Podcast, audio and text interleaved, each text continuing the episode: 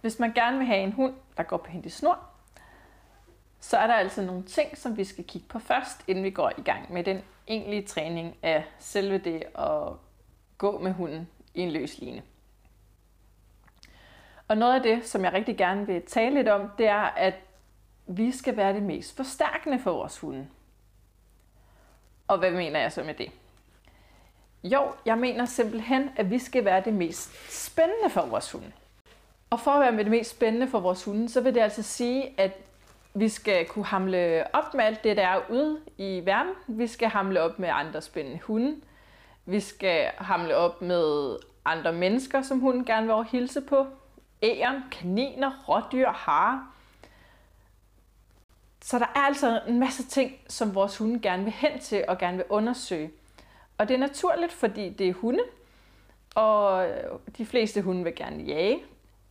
Nogle hunde vil gerne hyrde, hvilket igen minder lidt om jagtadfærd. Så der er altså rigtig mange ting, som vores hunde gerne vil. Og det er helt naturligt. Men derfor skal vi altså se, om vi kan finde noget, som vi kan være lige så spændende som alt det andet. Som jeg kan, jeg kan belønne hende med her. Det vil hun altså gerne have. Jeg træner faktisk med, med alt hendes foder. Jeg træner med, vi træner med godbidder i form af noget lækkert kød eller lignende, men jeg træner altså også med hendes helt almindelige foder. Og dengang hun var lille, der syntes hun faktisk ikke, at det her foder det var specielt spændende. Og jeg måtte faktisk skifte foder rigtig mange gange, fordi jeg ikke kunne finde noget, hun ville spise. Og jeg kunne bestemt ikke have hendes almindelige hundefoder med ud på tur, når vi skulle ud og gå. For hun synes bare overhovedet ikke, det var spændende. Alt andet var meget mere spændende end, end det her hundefoder. Men det er sådan, at jo mere vi træner med vores hunde, jo mere vi træner med deres mad, jo mindre kommer det faktisk til at handle om selve maden. Så i dag, når jeg går tur, i hvert fald i, øh, i vante situationer, i vante omgivelser, når vi træner konkurrencelydighed blandt de hunde, som hun, som hun er vant til at træne sammen med, så kan jeg faktisk nøjes med hendes hundefoder.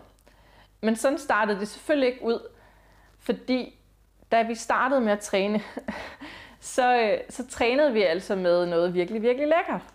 For at sige, det er altså det her med, at hvis, vores, hvis du har en hund, som ikke synes, at det her med mad, det er, lige det, det er ikke lige det fedeste i verden, jamen, så er det altså noget, vi kan træne.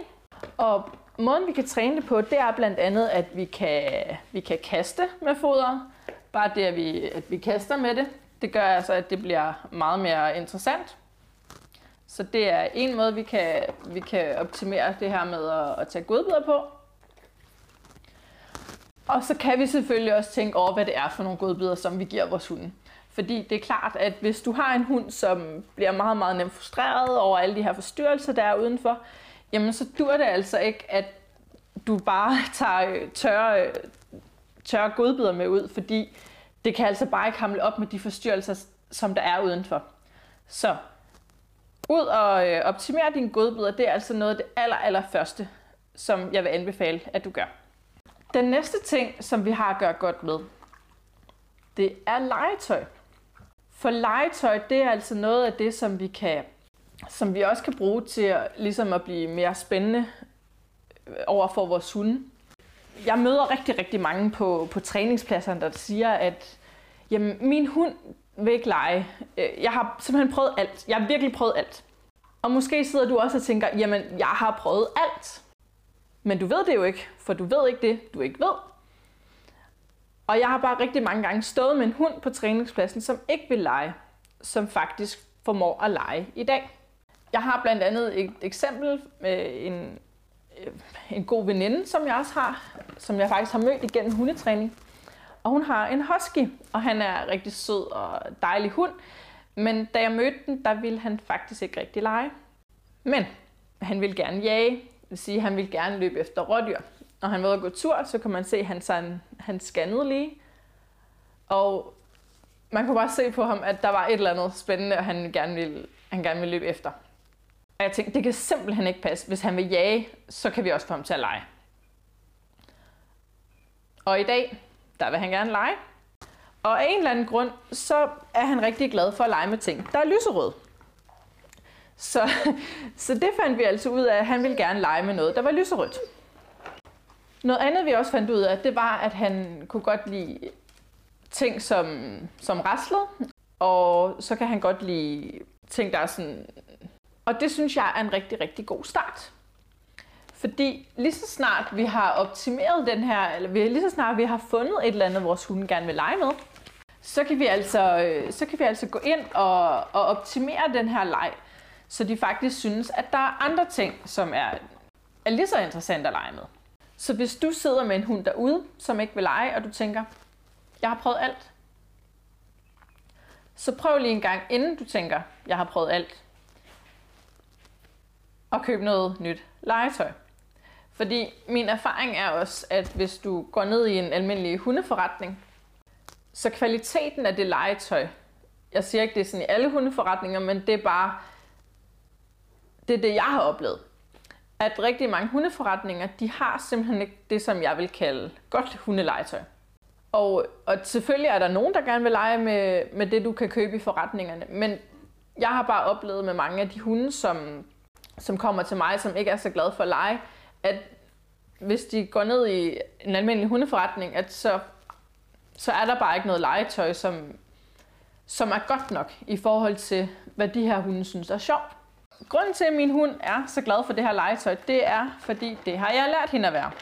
Jeg har bygget rigtig stor værdi i det her legetøj. Jeg har brug for, at hun gerne vil have sit legetøj. Men det er en af de her ting, som som man ikke nødvendigvis lige kan købe i butikkerne. I hvert fald ikke nogen af dem, jeg har været inde i. Da Enya hun var lille, der, øh, altså hun har altid rigtig gerne ville lege, men da hun var helt lille, så havde jeg øh, de her bolde, som jeg egentlig gerne ville have, hun skulle lege med, og hun kunne helt ærligt se ideen med de her bolde. Men ved at jeg legede med de her bolde sammen med hende, så gjorde det faktisk, at hun, hun faktisk så noget værdi i de her. Og faktisk så meget værdi, at de her bolde er det aller, allerbedste, jeg kan give hende i dag.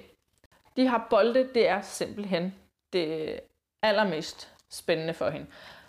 På nogle punkter har jeg ikke så meget mod, at min hund kører en lille smule op.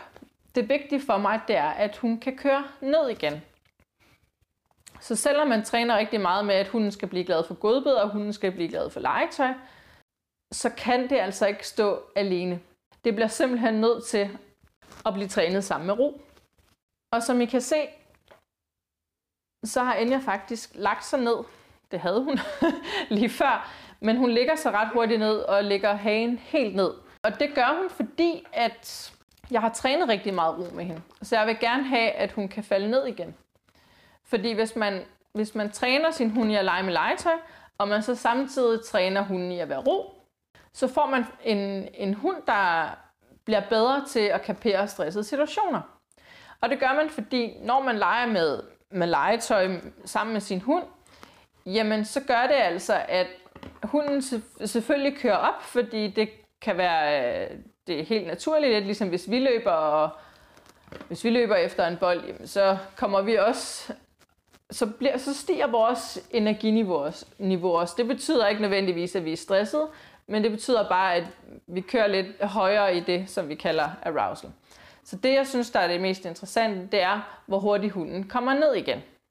Så det er altså det, der er det, der er det vigtige for mig. Men vi kommer altså til at tale mere om, hvordan du også kan træne, at din hund bliver glad, mere glad for godbid, hvordan din hund bliver mere glad for legetøj. For det er altså noget af det allervigtigste for at få en hund, der går pænt i snor. Og ja, jeg ved godt, at mange steder, så vil man træne direkte på det her med at gå pænt i snor. Men for mig, så kan det altså ikke stå alene. Ofte så har vi en rigtig god relation til vores hund inde i hjemmet, men lige så snart vi træder ud af døren, så er alt andet bare mere spændende. Så det er altså den relation, vi skal ind og have opbygget, for det vil gøre, at din hund får meget lettere ved at vælge dig til.